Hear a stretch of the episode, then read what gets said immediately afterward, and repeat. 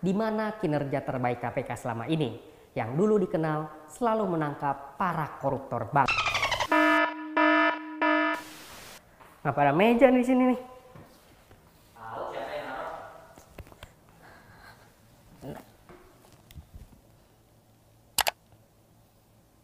Selamat datang di Berita Buru-Buru, berita yang tidak komprehensif sehingga Anda tetap harus mencari referensi lain. Bersama saya, Mr. Kece. Berita kali ini datang dari Jakarta yang memperpanjang kembali PSBB. Gubernur DKI Anies Baswedan mengabarkan penyebaran COVID-19 di wilayahnya telah melandai. Pada 12 hari bulan September ada penambahan 3.864 kasus. Lalu pada 12 hari berikutnya di periode PSBB angkanya menjadi 1.453 kasus. Meski demikian, Jakarta memutuskan untuk memperpanjang PSBB hingga 11 Oktober. Keputusan ini tentu berisiko, termasuk adanya potensi penutupan usaha secara permanen di semua sektor industri. Adapun landainya penyebaran tersebut didapat Anies dari data Kementerian Maritim dan Investasi. Ya, masa akur. Udah, udah, udah, seru. Next. Kita beralih ke berita selanjutnya yang datang dari perkembangan kasus Ketua KPK. Ini pasti soal helikopter ya?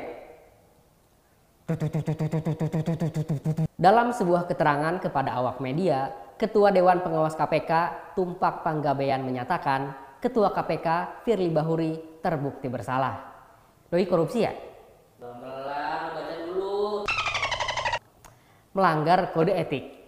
Pasalnya, Firly pernah naik helikopter mewah saat berkunjung ke Sumatera Selatan pada 20 Juli 2020. Perbuatan Ketua KPK yang satu ini terungkap lewat laporan Masyarakat Anti Korupsi Indonesia atau MAKI kepada Dewan Pengawas KPK. MAKI menduga helikopter yang dinaiki Firly adalah milik perusahaan swasta, sehingga ada pelanggaran bergaya hidup mewah.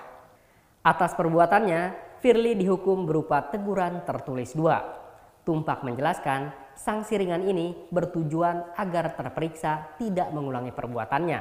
Mengingat jabatannya saat ini sebagai Ketua KPK, ia diharuskan senantiasa menjaga sikap dan perilaku. Loh, loh, loh, loh, loh. Kok enak hukumannya cuma teguran tertulis? Tidak pakai masker saja bisa dihukum denda dan atau menyapu jalanan. Padahal kami berharap hukumannya paling tidak berupa pencopotan kami menyarankan kepada Pak Firly jika memang ingin naik helikopter ada baiknya Bapak membelikan helikopter bagi seluruh rakyat Indonesia terlebih dahulu. Dengan demikian, aktivitas naik helikopter tidak lagi menjadi suatu hal yang dianggap mewah. Usai putusan, Firly hanya memberi pernyataan singkat. Saya nyatakan putusan saya terima saya pastikan saya tak akan mengulangi. Jangan diulangi lagi ya Fir. Dalam keterangan Dewan Pengawas, Ketua KPK Firly disebutkan tidak menyadari kalau perbuatannya naik helikopter itu melanggar kode etik. Sama seperti kami yang tidak sadar sampai kebingungan di mana kinerja terbaik KPK selama ini yang dulu dikenal selalu menangkap para koruptor bank. Kita beralih ke berita selanjutnya. Demi mencegah penularan virus COVID-19 pada masa pemilihan kepala daerah atau pilkada, Partai Solidaritas Indonesia atau PSI mengusulkan pemilih membawa paku sendiri untuk melakukan pencoblosan. Paku tancap. Kokok Dirgantoro, juru bicara PSI mengatakan langkah membawa paku sendiri tersebut dapat mengurangi resiko penyebaran wabah karena alat coblos tidak dipakai bersamaan. Hal tersebut merupakan respon dari partai yang buru-buru banget sudah mengusung Capres 2024 terkait tetap dilaksanakannya Pilkada serentak 2020. Kami pun setuju dengan usulan ini. Jika pemerintah ngotot, bukan ngen, tetap ingin selenggarakan pilkada di tengah ancaman COVID-19. Selain skenario membawa paku sendiri, mungkin KPU bisa mempertimbangkan usulan kami. Jika pilkada nanti, sebaiknya door to door saja. KPU bisa menyewa jasa kang kredit panci atau emak-emak lintah darat untuk mendatangi rumah warga satu persatu. Bawa kotak dan surat suara sehingga pilkada bisa dijalankan secara aman dan nyaman. Dengan menyewa jasa orang-orang tersebut, kami meyakini tingkat partisipatif warga akan sangat tinggi. Efektif menekan laju golput mengingat skill persuasif Kang Kredit Panci atau emak-emak lintah darat sudah tidak diragukan lagi. Pilkada jalan, warga sehat, oleh samping, maju terus. Kami juga merasa perlu mengapresiasi langkah KPU yang akhirnya melarang kumpul massa saat kampanye pilkada serentak nanti. Meskipun langkah tersebut baru diambil setelah ketua dan komisioner KPU dinyatakan positif COVID-19. Kayak anak kecil aja harus ngerasain dulu baru kapok. Kita beralih ke berita selanjutnya. Warga Tegal penuhi lapangan Tegal Selatan pada Rabu pekan lalu, 23 September 2020.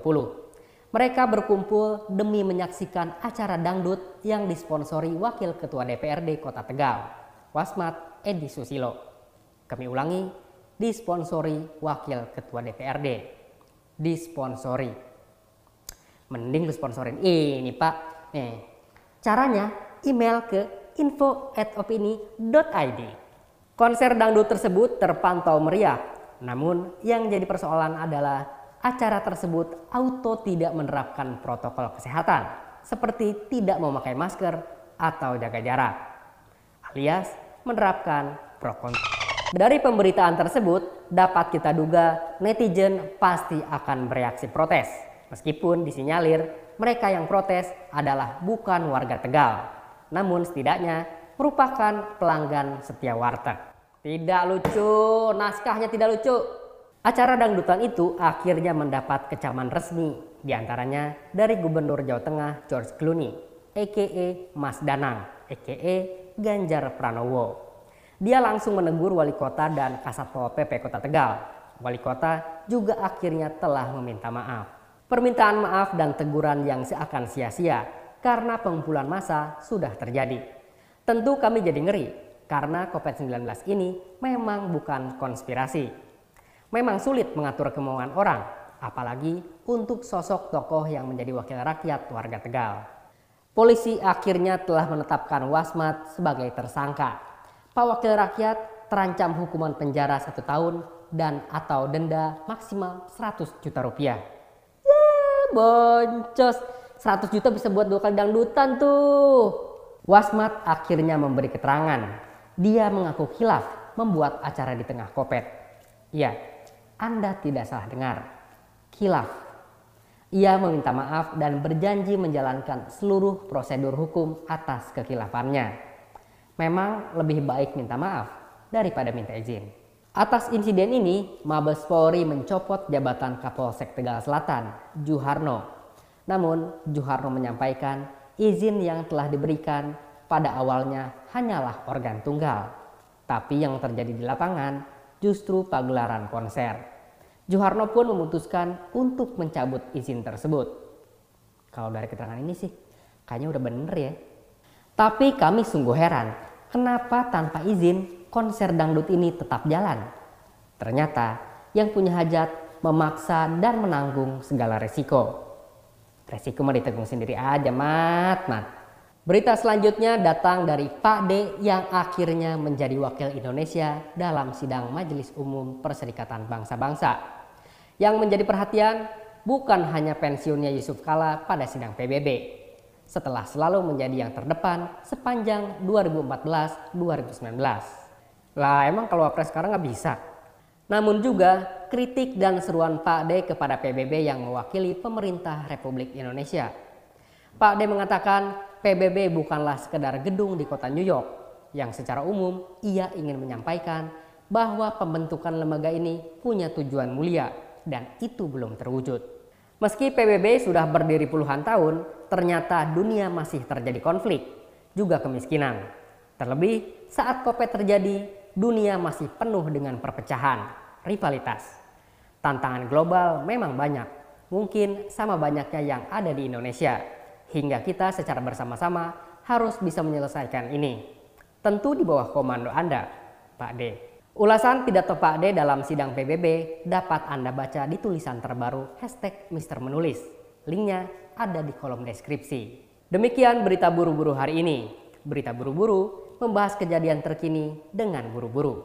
Karena berita yang dibuat buru-buru adalah berita yang laku. Sampai jumpa di edisi selanjutnya, masih bersama saya, Mr. Kece. Anjir, pegel gue duduk. Masuk gue duduk di sih. Ah.